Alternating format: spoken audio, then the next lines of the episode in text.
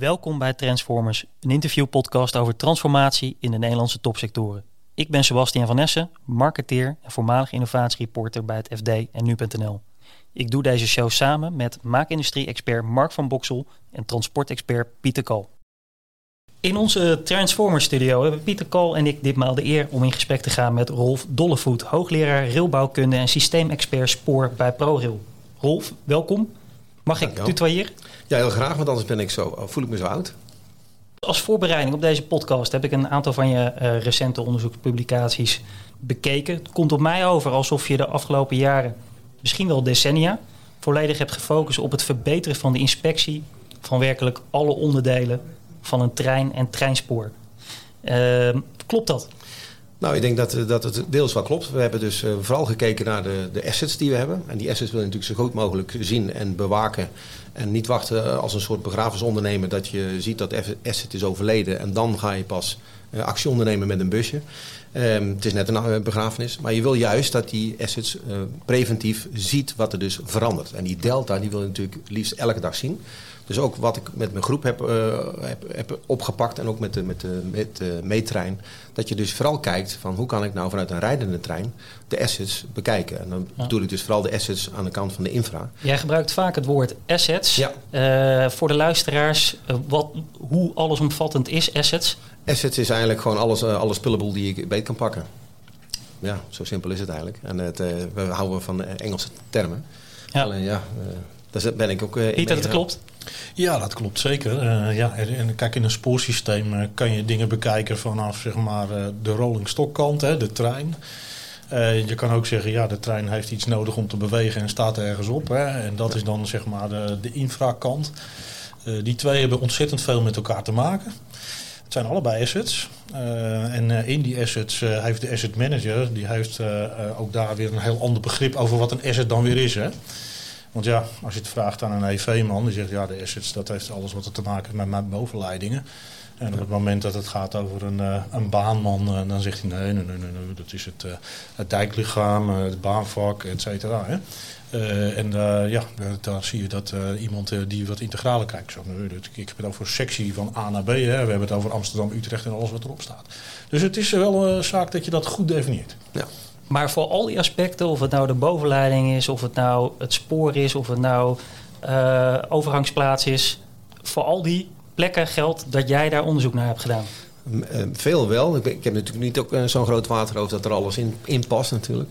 Uh, dus ik doe dat ook met mijn groep. we hebben een groep van 40 man in Delft. ook met meerdere faculteiten, maar ook met andere universiteiten doen we dit onderzoek. En ik vind ook altijd wel heel erg prettig dat juist in die wetenschappelijke wereld er heel weinig concurrentie is. In de zin van dat, dat, is van mij en dan mag je niet meedoen. Dus je ziet daar een hele andere open sfeer om goed samen te werken. En dat vind ik heel erg prettig ook aan het wetenschappelijke kant. Ik kan ook niet echt kiezen. De ene kant werk ik bij Pro, de andere kant bij de TU. En ik vind het juist heel prettig om die, die, die mix te hebben omdat je dan ook echt weet wat het probleem is. Hè, van stel dat er iets is met een bepaalde asset die, die nodig, een andere aanpak nodig heeft. Dan ga je dus vooral met die wetenschap kijken van wat is er al en wat zijn dus de gaten in de kenniskaas om die te vullen. En dat geeft mij heel veel energie. Maar dat maakt het ook heel praktisch. Dus het is niet alleen maar een, een onderzoek doen vanwege de literatuur. Want ja, we moeten exploreren als, uh, als mensheid. Nee, je wil ook gewoon dingen oplossen. Dus, dus ja, ik denk dat het heel belangrijk is dat je ook praktisch toegepast naar de problemen kijkt en daar dus de wetenschap voor gebruikt. Ja, er zijn natuurlijk heel veel redenen waarom een wissel al ja. defect kan gaan. Ja. Of in ieder geval niet functioneert. Uh, wat, wat zijn eigenlijk de hoofdoorzaken meestal van een niet functionerende wissel? Meestal is het gewoon zo dat er, dat bijvoorbeeld als een wissel gewoon niet lekker ligt, uh, liggingsproblemen, dat daardoor dus uh, de controlestang van het wissel niet in controle komt. Dus heb je een rode lijn in jouw, uh, in je dienstregeling.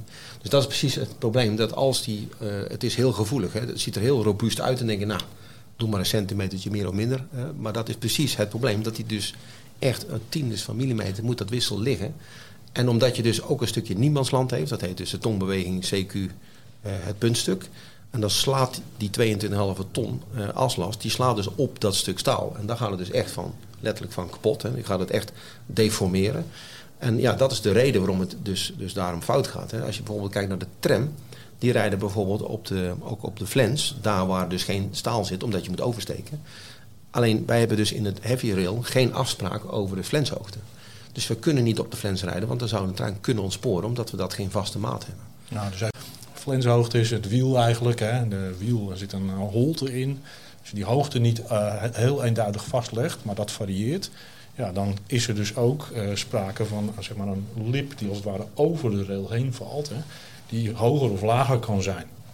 Als je dat niet gestandardiseerd hebt, dan heb je daar dus meer te doen op je wissel. Omdat je iets niet gedaan hebt bij je flens. Dat is wat je zei. Toch? Ja, precies. En dus dus wat, wat zijn dan de problemen die er vooral ontstaan is doordat het dus niet uh, erbij ligt als een biljartlaken, zal ik maar zeggen. Dan ja, een trein moet rollen en niet stuiteren. Het is geen kangeroe. Dus je moet zorgen dat het zo vlak mogelijk is. Alleen ja, hoe, hoe doe je dat? Hè? Je kunt natuurlijk elke dag onderstoppen. Maar dan gaat je ballast naar de, naar de. En je hebt dus een heel groot probleem met, met de ligging. Omdat die ballast gewoon versneld uh, veroudert. Dus moet je het weer buiten dienst. En daar wordt de reiziger ook niet blij van. Dus je zit altijd jezelf in een continue afweging van wanneer ga ik wat doen. En met welk effect. En dat is altijd een, een afweging. En één ding weet ik zeker, het doet altijd pijn voor de reiziger. En als we nu wat verder uitzoomen, uh, uitzoomen van de wisselstoringen en we mhm. kijken gewoon überhaupt naar de oorzaken waarom treinen niet rijden uh, dagelijks. Uh, wat zijn dan eigenlijk de, de meest dominante redenen? Nou, als je ook kijkt gewoon naar het rollend materieel. Eh, vroeger had je gewoon een, ja, een trein, dat was gewoon een wagon. En je had een lok. En, en, en die wagon, ja, dat, dat was eigenlijk heel simpel. Er zat niet veel in. Uh, maar tegenwoordig heb je allerlei toeters en bellen. Want dan moet de brandbeveiliging zijn, dan moet de communicatie zijn, dan zit wifi in, er zit airco in. Dus je hebt dus een één grote circusattractie is het bijna geworden. En elk ding wat je inbouwt kan kapot. Hè? Dat, is ook met je eigen auto. Vroeger had je, moest je met je hand een raam open doen. Nou ja, die zwengel die hield het wel vol, die 40 jaar, dat je met die auto zou kunnen rijden. Uh, alleen elektrisch, ja, dat, dat gaat, stoort nog wel eens een keer. Dus je hebt, hoe meer elementen je in zo'n trein bouwt, hoe meer problemen je kunt krijgen en dus ook meer storingen. Alles wat je inbouwt met een functie kan in principe, heeft een kans om te falen. Dus ja, hoe eenvoudiger je de trein zou uh, houden, ja, hoe minder dat het eigenlijk gaat storen. Alleen ja, ja. wij willen als reiziger natuurlijk ook uh, een stopcontactje en wifi. En, nou dus ja. de hoofdoorzaak is toch vaak de trein zelf? Ja, de trein zelf heeft, eh, als je kijkt naar de, historisch, wat de storingen zijn ontstaan, zeg maar vroeger, nou ja, dan praat ik over 30, 40 jaar geleden, tot en met nu, dan is dat een enorme piek die ontstaan is uh, vanuit het rollend materieel. Maar ook de infra heeft ook veel meer toeters en bellen. Wij willen ook allemaal, uh, hè, met Quovadis willen we meten hoe de wielkwaliteit is. en, en, als er een trein overheen gaat, we willen hem ook wegen. En je wil van alles nog wat op het perron doen, de, de, afteller. En, en dat zijn allemaal dingen die allemaal erbij zijn gekomen. Heeft dat dan ook ja, de meeste aandacht bij jou? Hè? Je bent vier dagen in de week ben jij professor. Uh, tenminste, hè, werk je voor de TU Delft.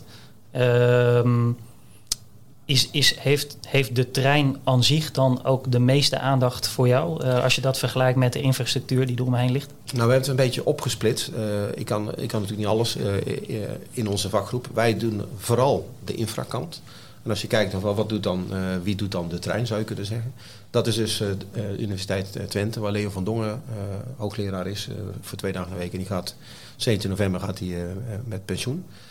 dus dat is volgende week. En daar komt dus ook, een, dus ook een groep gebouwd. En dan zou je dus eigenlijk moeten zeggen, nou die groep van Twente en de groep van Delft samen zouden eigenlijk het hele systeem moeten omvatten. Is dit een voorstel? we hebben eigenlijk dit al een beetje geregeld. Hè? goede vraag. We hebben dus een, een railinstituut uh, voor elkaar gekregen. Dat betekent dat, we, dat vanuit Delft er geld is gekomen van de rector om alle universiteiten die iets met rail doen, eigenlijk achter één deurbel te organiseren. En daar zit Twente dus heel dominant bij. En Twente heeft ook een alliantie met ProRail en NS. Zodat je heel makkelijk, als er een vraag is, heel makkelijk die uh, elkaar kan vinden en dus een oplossing kan vinden. Dus er gaan uh, straks meer spoorbewegingen uh, plaatsvinden tussen Delft en Twente. Absoluut. Met heen en weer reizende studenten. Promovendi. Ja, en dat, is, uh, dat maakt het ook makkelijker. Uh, we hebben gewoon sowieso al de vier TU's. Dus als er een promovendus of een, een, student is en die zegt... Goh, ik wil de helft van de tijd uh, lekker in Eindhoven of in Wageningen of in Twente zitten... dan is dat ook gewoon mogelijk. Hè. Dus we hoeven niet dan allerlei procedures te doen met HR... van oh jee, waar gaat die beste jongen of meisje naartoe? dat kan gewoon, dat is geen enkel probleem. is ook, ook zo bewust gedaan. want ja, eigenlijk Nederland is niks anders dan LE qua grootte.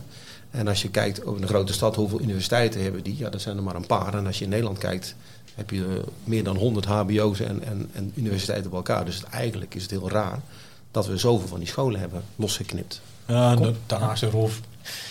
Jij bent natuurlijk ook een voorstander van het integraal bekijken. Hè? Ja, ik bedoel, dat is ook mijn uh, kracht. Uh, Rolf is een van de mensen die zegt, en ik zou zeggen, leg het eens goed uit, hè, want ik zal het even heel Jippie Janneke zeggen.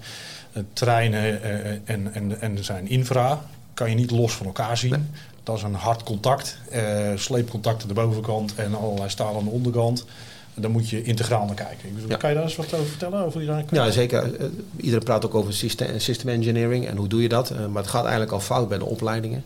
Uh, want doordat alles complex is geworden, dan hebben we alles ge geknipt in hoofdstukken. Nou, juridisch kun je dat prima doen, qua geld ook. Want dat is gewoon optellen en aftrekken. Alleen als je een technisch probleem in stukken knipt, moet je heel goed weten wat, waar de interfaces zitten en hoe knip je dat dan door. Nou, en de studenten die worden vooral uh, vanaf dag één opgeleid van... oké, jij bent civiel, dus jij bent van, uh, noem het maar, de, spullenboel en de dijk en de brug. En de rest moet je niet over nadenken, want dat doet jouw buurman wel. Dat is te makkelijk. En dat zie je ook, want als er uh, gebeld wordt voor een storing of, of andere problemen bij een engineering project... dan is het altijd die interface die de pijn veroorzaakt. En dat is niet bewust, hè, want anders zouden we die pijn kunnen we, die managen. Maar het is vooral dat opknippen. Dus dat opknippen, daar ben ik echt, daar krijg ik pukkels van. Dus ik wil juist system engineering omarmen. Ik wil het ook in een opleiding brengen. En ik krijg er ook steeds medestanders van, ook vanuit de Rijkswaterstaat. Want daar, die voelen ook de pijn van... als we een brug gaan bouwen, hebben we allemaal kleine stukjes. En iedereen is verantwoordelijk. Uiteindelijk doet de brug het niet op het eind. Maar wie is dan van de brug? En dan wordt er wel eens gekscherend gezegd... ja, dat is Willem-Alexander, onze koning. Ja, oké. Uh, maar volgens mij is hij geen engineer, dus daar gaat het niet om. Dus je moet dus echt terug naar wat is het doel en hoe organiseer ik dat nou dat het dus één geheel is. Ja, het is eigenlijk net als je gsm bij wijze van spreken. Hè? Als je een telefoon als SIG als telefoon bekijkt, uh, dan kan je daar een prachtige functie op verzinnen. Als je er vervolgens uh, 36 apps overheen zet die allemaal hun eigen uh, messages er doorheen beginnen te gooien in je telefoongesprek wegdrukken terwijl je bezig bent met piepjes en belletjes en dingetjes, word je als gebruiker niet gelukkig. Hè? En dan hebben we nog niet eens over slijtage. Ja. Uh, dus uh, dat is een beetje wat je zegt, toch? Absoluut. Ja. Mooie metafoor. Uh, ik, ik las dat je bij jouw onderzoek gebruik maakt van 3D-profielen, lasertechnieken, bijvoorbeeld ook zogenaamde satellite radar interferometry. Um, Mooi hoor. Wat, wat, wat voor technieken zitten er allemaal in je gereedschapskist? Nou, ik, vind, ik heb één handicap, ik vind alles leuk. Dus dat zeg ik ook altijd tegen mijn studenten. Dus uh, soms zeggen ja, wat moet ik doen? Ik zeg, nou ja, alles. Uh, dat is natuurlijk geen verkeerde antwoord. Uh, maar doordat ik het allemaal leuk vind, ga je er ook echt helemaal op in. En dan ga je ook kijken wat, wat, er, wat je ermee kan doen. En ik ben altijd gericht op dat systeemdenken. Hoe kan ik dat vanuit een rijdende trein doen? Want ja, we hebben altijd een capaciteitsprobleem. En we willen natuurlijk zo min mogelijk in het spoor. Uh, en ook het nachtwerk wordt moeilijker, hè, want ja, treinen rijden al niet meer, want we hebben geen machinisten. Maar we hebben ook uh, aan de kant van Prodel kant ook gewoon geen mensen meer die s'nachts uh, of op tweede kerstdag zo'n wissel willen gaan vernieuwen of gaan inspecteren. Dus je moet, het, je moet het dus anders gaan organiseren. Dus een ander type mens of inspecteur heb je nodig, maar ook een ander type werk heb je nodig. de ene noemt dat digitalisering of big data, maakt niet uit. Maar je moet dus echt een andere transitie doen. En dat is dus een systeemverandering. En dat geeft dus best wel wat frictie. Omdat dus ook uh, bedrijven ook niet zomaar ander personeel in de aanbieding hebben. Ja, dus dan moet je ook in opleiding, en dat is ook precies de reden waarom ik in Delft zit. Omdat ik ook zie dat er dus qua opleiding ook heel veel andere, uh, ja, andere uh, disciplines nodig zijn. Maar ook andere vaardigheden. Dus als je bijvoorbeeld, we praten over ATO en ETMS, hè, dat moet allemaal maar even gebeuren. Uh, dat is leuk, maar het moet ook aangelegd worden, het moet ge uh, geëngineerd worden. En die mensen zijn er gewoon niet. Hè. Je kunt wel een kaasplankje naar de carrièrebeurs.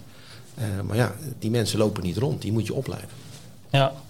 Wel, wat, wat is het eigenlijk, satellite radar interferometry? Nou, we hebben dus een groot probleem bij ProRail is verzakkingen. nou, als je kijkt naar het spoor in Nederland, dat is ongeveer 80% is, uh, is, is van voor, 19, uh, van, van voor de 1920 uh, aangelegd. Dus, dus onze voorouders hebben een fantastische job gedaan. Alleen ja, nu gaan wij naar een metrosysteem. Dus je wil steeds meer treinen per uur over dit baanvak heen laten rijden. Met hoge snelheden en ja, steeds meer, meer, meer. Op een gegeven moment zit overal een grens aan. En op sommige plekken komen we dus aan die grens. Maar wat moet je dan doen? En als je dus zegt van ja, die verzakkingen dan kun je zeggen, ja, dan gaan we weer meer van die, van die alarmbusjes installeren. Hè. Dan desnoods één iemand van de van aannemerij die dan een baanvak bewaakt. Alleen ja, dat is natuurlijk on, onhandelbaar en on, onbetaalbaar. Dus we hebben gezegd, wij willen gewoon met een, met een radarsysteem vanuit de satelliet. Komt, die komt twee keer in de week in Nederland voorbij. En dan kun je precies op 1 mm nauwkeurig de, de bodemverzakkingen kun je dus gewoon zien. Daar hebben we dus ook een onderzoek naar gedaan. Het is echt 1 mm. Ik stond er ook versteld van. Ik denk, nou, het kan toch niet waar zijn dat je vanuit één satelliet een paar foto's gewoon alles op 1 mm nauwkeurig kan zien hoe het verzakt. Het antwoord is ja, dat kan. En daar hebben we dus ook een app van gemaakt en ook gekeken van hoe kan ik daar dan een soort radarsysteem maken, maar dan met een KPI van oké, eh, als ik zeg van de threshold is alles wat meer verzakt dan 1 mm per week. Die kun je gewoon uh, in de App Store downloaden of niet? Nou, zover zijn we nog niet, hè? want wij zijn vooral TRL uh, 0 tot en met 3. En daarna hebben we natuurlijk een, een proefproject en dat is dus, ja, dat, dat wordt dus nu weer opgepakt door de aannemerij om daar gewoon elke dag een, een, een foto te maken van Nederland. Een bijkomend effect bijvoorbeeld is dat je ook de bodemdaling ziet. Eh, want ja, je bent met spoor bezig en dan zie je in één keer... Gewoon in Groningen zakt het wel heel hard. Ja, dat is natuurlijk de gaswinning. En dan zie je dus gewoon elke week gewoon dat die bodemen echt naar beneden gaan. Dus dat is heel erg leuk. En het mooie van die systeem is, die satelliet is natuurlijk al jaren bezig. Dus we kunnen al terug tot, eh, zeg maar voor 2000, kunnen we terug in de tijd. Dus als er een keer een bodemverzakking is geweest of een baanlichaam is verzakt, kun je gewoon terug in de tijd en kijken, hé, hey, het effect was dat. De machinist heeft toen geroepen hoeveel millimeter uh, is er dan uh, verzakking is er geweest. En dan zie je dus dat een verzakking niet spontaan is. Nee, er zit vaak een traject in van drie maanden van tevoren dat het al begint te rommelen en te verzakken en te verschuiven. Ja, dus eigenlijk gewoon een digital twin die je daar uh, hebt. Eigenlijk wel, ja. ja. En dat is natuurlijk heel goedkoop, want het ministerie van, in Nederland heeft dat dus al afgekocht, die data. Dus kost eigenlijk niks. alleen ja, je moet dan wel de weg vinden. En dat vind ik ook het leuke aan mijn werk. Dat je dus dit soort ideeën gewoon tegenkomt, omdat je met collega's praat. Eh, over monitoring. Eh, over dit remote sensing typetjes. Eh, een andere bijvoorbeeld is met infrarood dat je kan zien hoeveel gras er groeit per dag, per week. En dan weet je precies wanneer je gras moet maaien voordat je een boete krijgt. Dus echt een hele wereld gaat dan open. Heb je nog meer van dat soort high-tech sniffers? Ja, nou ja, goed. Ik weet niet of het high-tech is, maar het is wel leuk om, de, om nou, Laten we het even high-tech noemen voor de luisteraar in ieder geval. Ja, nou, het is, ik denk dat juist die, die, die snufjes, die, die eigenlijk heel simpel lijken... als je dat landelijk kan uitrollen, dat je vooral niet moet naar er rijdt één keer in het jaar een hele geavanceerde trein die alles in beeld brengt en alles fotografeert of een, of een helikopter. Mhm. Want dan heb je maar één keer per jaar een foto van al je assets. En als je zegt van gaat deze nog een jaar mee, dan moet je altijd het risico meenemen dat die misschien degradeert in dat jaar in de ergste vorm. Want je wil het volgend jaar veilig uh, gewoon halen. En als je kan zeggen nee, dat doe ik gewoon elke dag. Dan kun je dus veel meer die grens uitknijpen naar van oké, morgen is het 1 mm, misschien uh, wordt het dan twee of hij blijft op één hangen. En dan kun je zeggen, nou laat maar zitten, want ik ga wel naar de volgende gat wanneer ik dus uh, in de nacht iets kan gaan uh, onderhouden. En je past ook lasertechnieken toe? Ja, dus wij zijn ook met uh, laser doppler vibrometers. Dan gaan we dus vooral kijken naar de stijfheid van het spoor. Ehm, heel de wereld praat erover, maar het is nog nooit iemand gelukt om dat echt te meten. Nou, wij hebben sinds een half jaar het bewijs geleverd dat je het kan meten. Dus dat is heel prettig. Want stijfheid zegt ook iets over stabiliteit van je ondergrond. En als je die dus gewoon inbouwt in een rijdende reizigerstrein, kun je gewoon heel Nederland door om te kijken waar zitten de zwakke plekken. En dan hoef je alleen die zwakke plekken aan te pakken. In plaats van dat je zegt, ja, uh, Woerden, Alphen is een beetje een slap baanlichaam. Ga alles maar even onderheiden of zo. dat, dat kan, maar dat is natuurlijk wel erg duur. En als je precies weet waar de zwakke, plekken zitten, hoef je alleen maar dedicated daar je, je kennis en, en investering te doen. Het, daar heb ik wel een vraag over. Ja op zich, hè, dat soort sensoriek uh, inbouw in een rijdende trein ja. uh, is ook iets wat wij als IT-bedrijf. Ja. Uh, moet, je, moet je er wel liggen, toch? Ja, absoluut. Hè. tegelijkertijd zie je ook dat dat betekent ook een, een, stuk connectivity. Ja. Het betekent een stuk kennis van de mensen die daarmee bezig zijn. Absoluut. Het betekent, betekent iets over. je gaat iets verzamelen en dan moet je vervolgens op filteren. hoe zie je dat nou eigenlijk landen binnen een ProRail of een NS? Nou, je ziet dat er mensen enorm mee worstelen. Uh, dus dat is één. Uh, digitalisering praten we heel veel over, hè, net als verduurzaming. Alleen je moet het dan gaan doen. En ik zie dat iedereen het wel wil, maar niet goed weet waar begin ik nu. Mm En ik denk dat dat precies het probleem is. Hè. Net met digitalisering zijn meerdere voorstellen geweest binnen ProRail om dit voor elkaar te krijgen. Ja. Alleen de ene is te klein, dan heb je een projectje. Ja. ja. dan ga je de wereld ook niet veranderen. En soms is het zo groot dat alle basic uh, processen op de schop moeten. Dat is dan te eng. Mhm. Eh, dus, dus dat is heel lastig. Om, uh, daarom moet je dat ook vooral samen doen en in kleine stapjes. En ik denk dat je niet moet denken aan een project, maar juist in een programma. Mhm. Waardoor je dus ook stappen uh, gewoon open en bloot gewoon neerlegt. En ook aan iedereen vraagt, een bewust vraag van kijk mee, denk mee, ontwikkel mee. Ja, ik ben het met je eens. Vanuit het IT-bedrijf gezien, wij zitten eigenlijk ook steeds meer succes van IoT en het upscalen van dit soort dingen. Uh, uh, kan in de meeste gevallen alleen maar als je meteen het bestaande proces meeneemt. Ja. Kijkt hoe stop ik het er zo in dat het in, laten we zeggen, het bestaande scherm van een operator al zichtbaar is. Zodat het onderdeel is van zijn werk van elke, elke dag. Hè. En niet iets extra's wat ernaast komt. En, en daarna uh, komt er een verdere innovatie, omdat iemand daadwerkelijk de, het nut ervan inziet en het dagelijks op het beeldscherm ziet verschijnen. Hè? Ja. Uh, zit jij daar ook zo in? Ja, ik denk dat dat heel belangrijk is. Want veel mensen die denken hè, dat je zegt, nou, er moet iets geïnnoveerd worden op digitalisering bijvoorbeeld. Mhm, mhm. Dan denken ze meteen al van, nou, andere coördinaten, GPS-coördinaten, moeten een heel andere map van Nederland maken. Ja. Alleen, ja, dan heb je een klein clubje, uh, ICT-specialisten, die dan een nieuwe map maken van Nederland. Ja. Maar daar gaat het helemaal niet om. Het gaat niet om die map.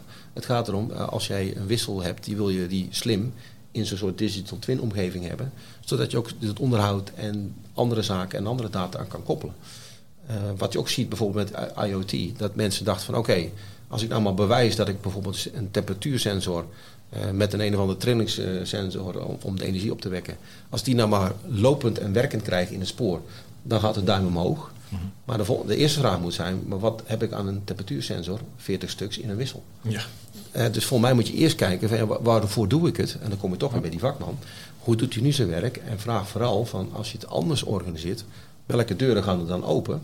Want uh, ja, een zetpil werkt niet. Hè? Je, moet het, je, je, moet het fijn vinden als operator of, of als inspecteur. Dat je dus een ander een tool krijgt waardoor je dus meer kan.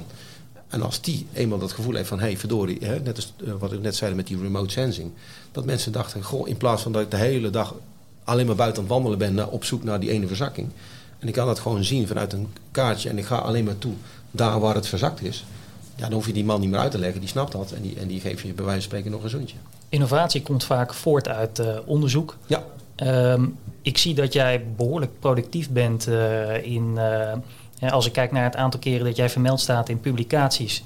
Is ja, niet niks. gaat hard, ja. Um, ik neem aan dat daar ook ehm, ook elke keer geïnvesteerd moet worden. Uh, gaat dat makkelijk budget krijgen voor al die onderzoeken? Dat is altijd vreselijk moeilijk. Uh, iedereen denkt van ja, Rolf die werkt bij ProRail, dus dat is gewoon even, even één minuutje bellen en je krijgt geld. Nou, dat is de, in tegendeel. Uh, je moet het echt, want al het geld van ProRail zit in reeksen. Dus als je zegt van ik wil iets innoveren, dan moet je eigenlijk de reeks aanpassen. Alleen die reeks zit voor tien jaar gewoon vastgetimmerd tot en met boutje moetje niveau bijna toe. Dus als je iets wil innoveren, moet je dus de reeks anders maken. Alleen, ja, innoveren moet je eigenlijk eerst proven technology doen. Alleen, waar, maak je het proven? Dus ja, dat, dat is ook weer zo'n dilemma. Daarom wil ik ook in, in bijvoorbeeld in, uh, in Nederland ergens een soort speeltuin, noem ik het maar. Dat als we iets willen veranderen, dat we daar, daar dan ook de testen doen om te kijken of het ook echt werkt. Want als het dan proven is, dan wordt het een stuk makkelijker om het in die reeks te krijgen. Komt die speeltuin in Nederland? Ja, we zijn in het rail, railcenter zijn we nu bezig om te kijken van uh, hoe gaan we dat oppakken, uh, hoe, hoe, groot wordt het. En dan maken we dus ook een, een, dan gaan we het ook lostrekken van ProRail. Want als het ProRail terrein is, dan moet je uh, weer voldoen aan allerlei wettelijke eisen zoals veiligheid van ILNT bijvoorbeeld. En dat is prima, alleen als je wil gaan testen is het soms wel eens handig als je gewoon met je laptopje langs het spoor staat. En dat, dat kan als je dus niet binnen de, de grenzen van ProRail zit. Dus we zijn dus daarmee aan het kijken en aan het stoeien. Ook Europa vindt het heel prettig. Uh, want die, wij zijn ook aangesloten als NS en ProRail met ERJU. Dat is een joint undertaking uh, voor de komende tien jaar... waar we dus als NS en ProRail 30 miljoen in gaan investeren voor innovaties. En daar je dus gewoon... Uh, en ik heb ook het Europese parlement toen destijds toegesproken. Want ja, Nederland stond er heel goed op. Wij doen met heel weinig geld, net wat je zegt... hebben wij een hele grote impact. En dat komt omdat ik altijd vanuit de praktijk iets wil oplossen. En dat is natuurlijk anders dan um, andere hoogleraren die vooral bezig zijn met, ja, ik, ik heb nu een model en dan wil ik met een ander model bewijzen dat het model werkt. Alleen, ik zeg dan altijd, wat heb ik aan het model? Uh, ik wil eerst, ik wil het gebruiken. En daardoor hebben ze gedacht van, hoe kan het nou dat het in Nederland zo effectief is? En dat is eigenlijk heel simpel, doordat we niet alleen maar onderzoek doen voor het onderzoek, maar ook een probleem oplossen en dus een demonstrator eisen. En dat zit er nu ook in die, in Europese call als je iets wil, uh, als je geld wil hebben uiteindelijk, moet je dus ook een demonstrator hebben om te laten zien dat het ook werkt. En dan zit je dus op TRL level 6 of hoger. Ja, dat is natuurlijk, uh, ja, dan moet, je dan moet het echt werken. En ik denk dat dat precies het verschil is om dingen echt voor elkaar te krijgen. Want je moet het niet alleen maar onderzoeken en de modellen in je laptop. Nee, het moet buiten werken, aantoonbaar met de mensen erbij. Wat is nou jouw, jouw persoonlijke missie? Is dat uh, alles meetbaar maken, hè? zoals nu met die verzakkingen, dat voorbeeld wat je gaf? Ik denk dat niet dat, het, dat dat mijn doel is. Het is meer mijn doel om vanuit een rijdende trein eigenlijk al het onderhoud te doen. En die is ook het vernieuwen te doen. Dus dan moet je heel anders naar het spoor kijken. Uh, en waar komt die gedachte vandaan? Omdat we gewoon heel veel meer treinen willen laten rijden. En het mag even op zo'n land geen reet kosten. Nou, hoe doe je dat? Dan moet je dus, als ik kijk, als ik de baan in wil en ik wil iets onderhouden, dan kost dat ongeveer 16 tot 26 weken voordat ik erin ben. Uh, alleen ja, uh, als er een storing is, kun je niet plannen en dat geeft dus verstoring. Dus ik als reiziger heb daar last van. Dus ik wil juist dat het voorspelbaar wordt. En dat kan alleen als je dus dingen gewoon meet en dat je weet als er iets aankomt in plaats van het overkomt. Dus alles valt onder de noemer voorspelbaar onderhoud. Ja, preventive maintenance. Dat is denk ik uh, het sleutelwoord als je zoekt naar één woord. En dat wil ik dus vanuit een rijdende trein gaan. Dus ik ga net even een stapje verder. Uh, want ik wil gewoon niet meer al die busjes en die nachturen van mensen die we straks toch niet meer vinden. Of, of zo gek krijgen, die dat s'nachts uh, willen gaan doen.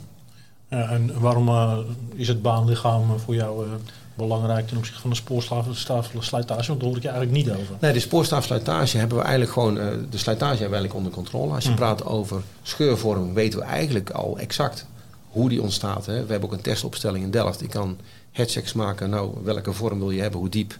Uh, roep maar en ik maak ze voor je. Okay. Dus we weten eigenlijk exact hoe dat wiel-railcontact qua staal, hoe dat uh, reageert en hoe je dat moet managen. Mm -hmm. Voor mij is dat best wel uitgeknepen op dit moment. Alleen ja, nu, doordat je dat goed onder controle hebt, ga je steeds dieper in die constructie. Dus we zitten nu ook al in de ballast. Hè. Kan ik daar voorspellen wanneer de ballast vergruist? En dan ga je nog dieper. Uh, hoe zit het dan met het bodemlichaam? Ja. want moeder aarde is natuurlijk niet uniform. Dus je hebt altijd zwakke plekken. En dan gaat het bij mij weer kriebelen. Hoe kan ik die zwakke plek dan vinden zonder dat ik eigenlijk naartoe moet rijden? Ja, okay. En als je nou TU Delft, uh, UT Twente, Eindhoven samen neemt en, uh, en je gooit alles, gooien, uh, je, je zet even alles onder de noemer voorspelbaar onderhoud. Hoe goed zijn wij ten opzichte van andere landen, academisch gezien, in, in die discipline van voorspelbaar onderhoud? Nou, ik denk dat wij als Nederland gewoon vijf jaar vooruit lopen. Uh, ik ben ook destijds begonnen met, uh, toen ik net hoogleraar was, uh, met een eigen meetrein van de TU Delft. nu, iedereen lachte me uit van ja, wat, moet je, wat, wat, heeft toch helemaal geen zin? Je hebt toch een aannemer en je hebt toch Euroscout en die rijdt lekker rond. Wat, waarom doe je dit nu? maar doordat ik dus dat toch gedaan heb, met studenten gebouwd heb, allerlei software en modellen, zie je dat wij dus veel meer in die delta per dag kunnen acteren in plaats van de foto per jaar. En ik denk dat dat, eh, als je kijkt ook naar de Duitse baan bijvoorbeeld, die heeft nu ook een meetrijtuig. En de Engelsen gaan ook een meetrijtuig uh, ontwikkelen. Alleen ja, ik heb hem dus al vijf, zes jaar. Mhm. Dus ik denk dat wij gewoon uh, qua die gedachtegang echt voorop lopen. Alleen niet qua organisatie. Als je kijkt bijvoorbeeld Duits, Duitse baan kan veel makkelijker onboard data bewerken, analyseren en dan alleen maar de delta naar de, de wal sturen. Ja, en wij zijn dat niet zo ver in. Wij zijn meer bezig met als ik het maar gemeten krijg, dan heb ik een terabyte per dag. En die ga ik dan wel fysiek uit die trein trekken. En dan ga ik hem wel mee naar huis nemen en ga ik daar analyseren. Dus daar is best wel een wereld te verdienen, denk ik, aan, aan de analysekant. Maar in het oppakken en echt gaan meten buiten, dan denk ik dat we echt wel. Uh, wat, uh, wat moet er gedaan worden om daar een, een nou, stap in te maken? Of stappen? Kijk, eh, je kunt zeggen, nou, we gaan die terabyte door die, die gsm-verbindingen proppen. Mm -hmm. Maar de vraag moet zijn, welke gegevens heb je nodig van die dag? En dan kun je beter zeggen, nee, ik heb een bepaalde threshold. Alles wat minder is dan die threshold is ruis. Want ja, je hebt toch de, de wet van de grote getallen, morgen kom ik er weer. Dus waarom zou ik dat bewaren? Uh, en alleen dat is best spannend, hè, want wij zijn altijd heel blij met een meting. Alleen dat komt van de cultuur één keer per jaar. Of, één keer per uh, of twee keer per jaar meten. Maar als je elke dag meet, ja, dan is dat niet meer zo spannend. Dan ga je, ben je juist getriggerd op die verschillen.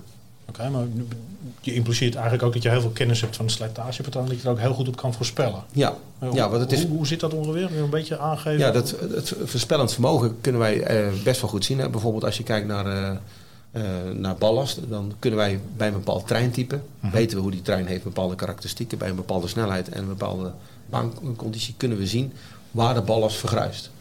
Uh, we kunnen net niet vertellen hoe diep dat die vergruist, maar wel waar die vergruist. Okay. Dus dan kun je ook al zeggen, nou, als je dat weet, dan kun je ook zeggen van nou over, over zeven, acht maanden is daar die plek zeg maar toe aan onderhoud. Ja. Als je dat weet, dan kun je dus zeven maanden van tevoren kun je dat dus ook inplannen. En dan wordt het dus qua plantechnisch, maar ook qua plannen van materieel, van mensen, wordt het natuurlijk een stuk makkelijker dan al, altijd maar uh, die paniekaanvallen die je hebt als er in één keer een stuk baanlichaam weg is of een stuk spoor zeg maar, uh, in één keer een ultrasoon klasse 1 heeft. Waardoor je dus morgen in één keer een passtuk moet plaatsen of geen treinverkeer hebt. Ah, dus je zegt eigenlijk van, ik doe een stuk pre-processing op de trein. Ja. Dan filter ik die dingen waarvan ik weet, als ik dit zie, dan heb ik een probleem. Precies. En vanaf dat punt, want het, een aantal jaar geleden zaten we ergens anders. Hè? Toen Ja. had je nog wel alle data nodig. Ja. Eh, moet je dan niet naar de toekomst toe weer een stapje verder? Hoe, Ik denk het wel. Ja, ik denk dat je, dat je straks gewoon nog verder kan gaan. Mhm.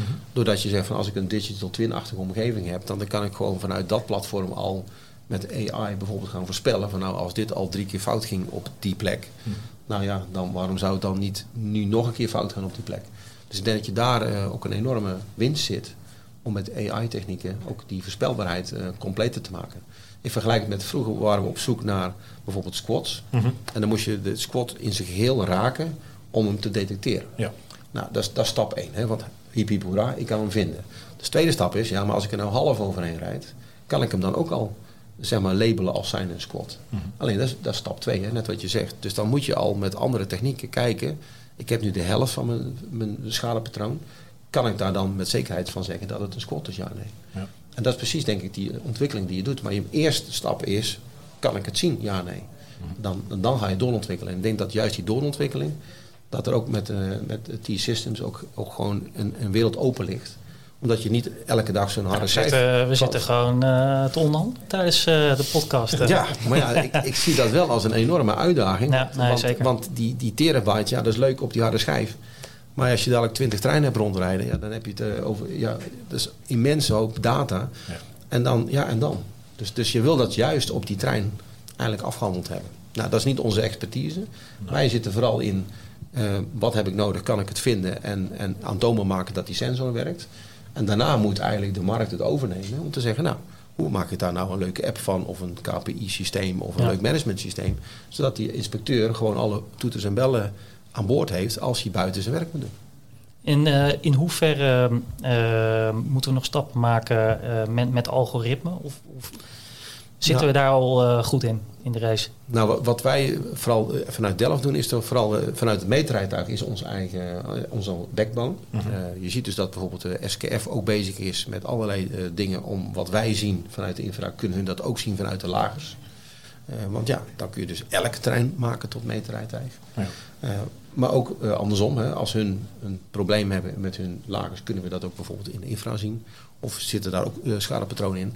Dus je gaat vooral, als je kijkt over integratie, ga je ook kijken naar, als ik golfslijtage heb bijvoorbeeld in het spoor, heb ik daar ook problemen met mijn pantograaf. Want ja, die trein beweegt. Dus waarom zou ik daar niet een raar patroon boven hebben? Nou, dat is dus ook echt zo. Eh, dus dan kun je ook zeggen, nou ja, als ik dan boven iets geks zie en beneden en het heeft dezelfde bron, dan kun je ook weer combineren. Dus je kunt dus heel makkelijker dan je, je, je hitrate omhoog eh, werken. Dus ik denk dat je praat over ontwikkeling, is het vooral de hitrate omhoog krikken. Zodat je zeker weet van, oké, als ik dit zie, dan weet ik zeker dat het dat is. En dat is eh, combineren van technieken. En dat is ook analyse en, en ja, zelflerendheid van de, de ontwikkelingen die je moet doen. Ja, dus je eigenlijk, eerst wil ik het patroon leren herkennen. Daarna kan ik ook een stukje van het patroon zien en zeg is waarschijnlijk ook daar het geval. En vervolgens kan je gaan voorspellen, nou, als ik dit ga tegenkomen... Ja, als ik dit zie, er dan ben ik zeker met zoveel procent dat het daar over drie weken fout gaat. Ja, ja, ja. En, en eh, daarin kijkend, hè, wa- wat zijn nou het soort gebieden waar je nog een blinde vlek hebt? Zeg van, dat zou ik graag willen onderzoeken. Nou, het, het, het, eh, het probleem wat je dus vooral, eh, waar we eigenlijk een beetje tegenaan lopen, is, is toch wel de, de, de combinatie van capaciteit en, en hoe ver kun je nog het systeem uitknijpen eh, dat je echt aan een grens zit. Alleen de vraag is, wil je wel aan, op een grens zitten? Ja. Dus de- dat vind ik altijd best wel, eh, nou ja, niet eng, maar dat is best wel spannend. Want ja, je kunt wel zeggen, nou, we gaan meer, meer, meer treinen doen. En dan ga ik wel eh, bepaalde rotte plekken in Nederland ga ik dan verbeteren. Alleen is dat wel het juiste antwoord? Is dat wel waar je naartoe wil? Dus ik zit vooral, als je dan zegt van, ja, waar, zit, waar zie ik nog een blinde vek? Is, is toch meer van, als we dus doorgaan zoals we nu doen, eh, is dat wel genoeg? En heb je nog andere risico's? Bijvoorbeeld HSL, die heeft ook verzakkingsproblemen. Omdat op bepaalde plekken bijvoorbeeld de onderheiing, de palen tekort zijn. Ja, kun je zeggen, ja, niet slim. Nee, klopt, maar we hebben nou eenmaal die situatie. maar hoe los je dat op? Hè? Dus, dus wat je nu vooral doet, is toch meer pleisters plakken. Een beetje dit, een beetje dat. Alleen op een gegeven moment houdt dat ook op. En dan is denk ik ook de vraag van, ja, zijn we dan wel slim bezig geweest als je achterom kijkt? Kun je zeggen van, als we nou helemaal op een andere boeg gooien.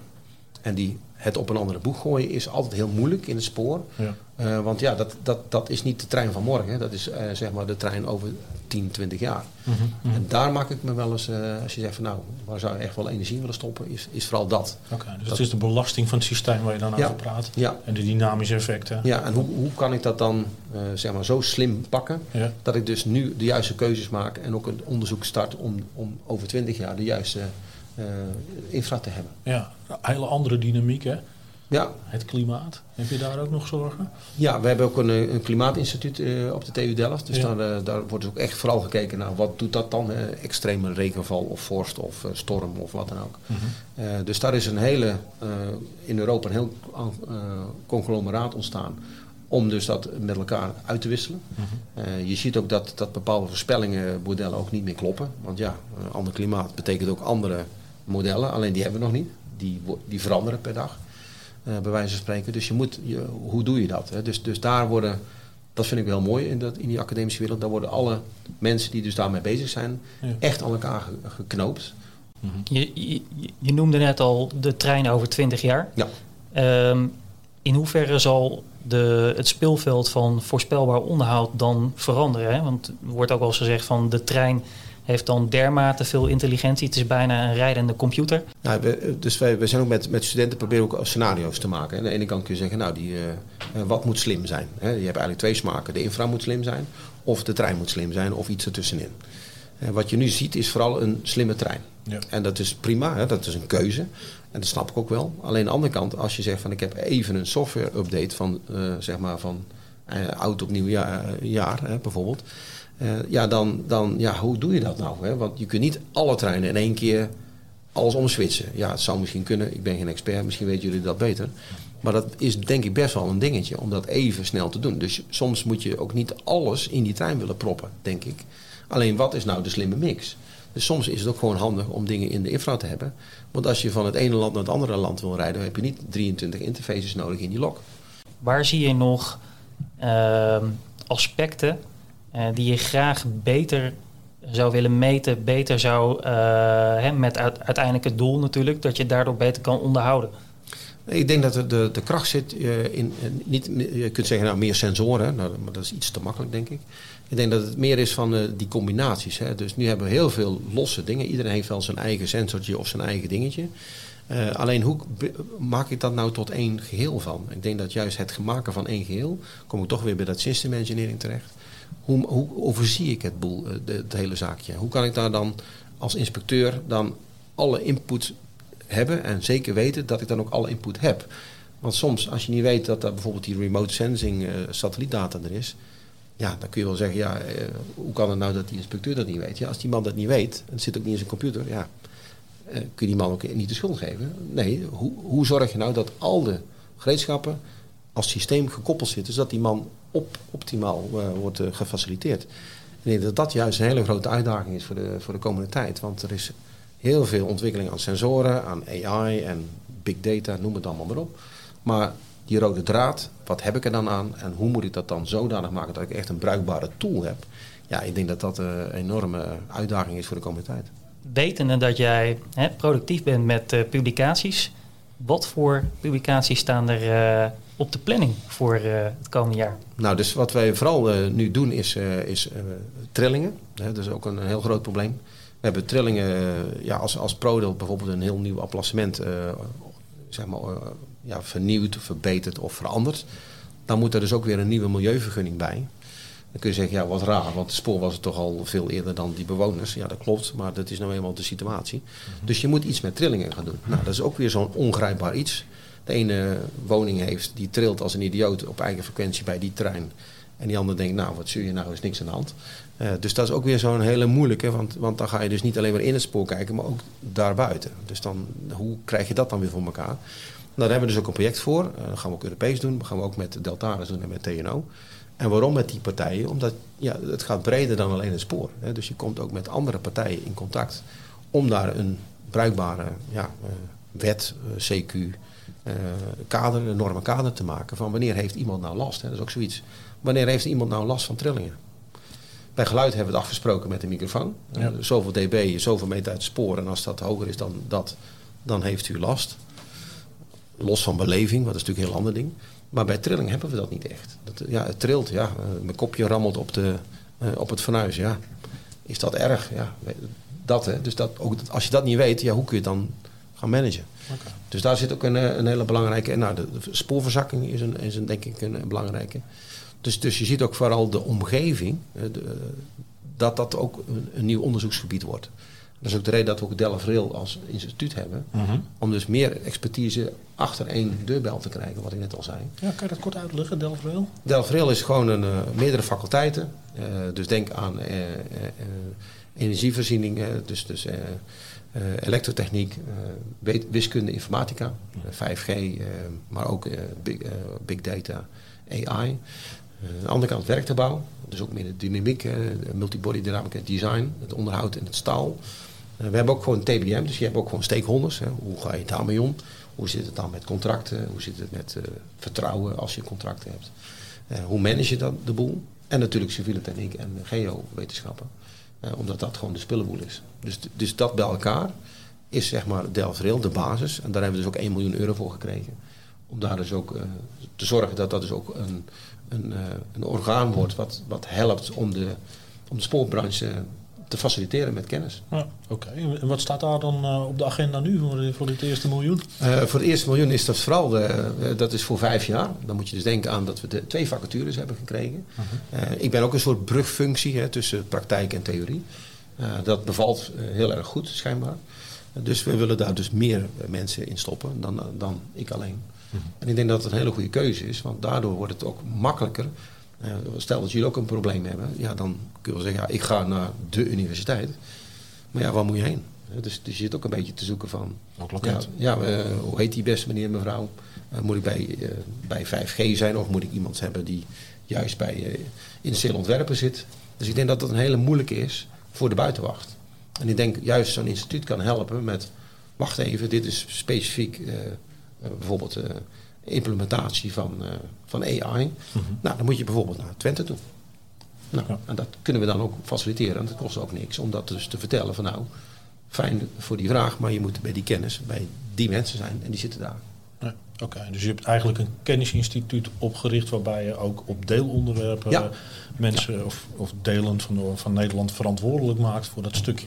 Ja, dus mensen kunnen ook gewoon met hun eigen problemen. Maar ik, ik krijg ook heel veel mails van mensen die denken: eh, hoe kan trilling nou een probleem zijn? Ik heb hier het ei van Columbus. Ja. Dat is natuurlijk heel leuk bedoeld, maar soms ja, dan. Dat zijn ook vaak mensen die dus echt aan één ding denken. Ja.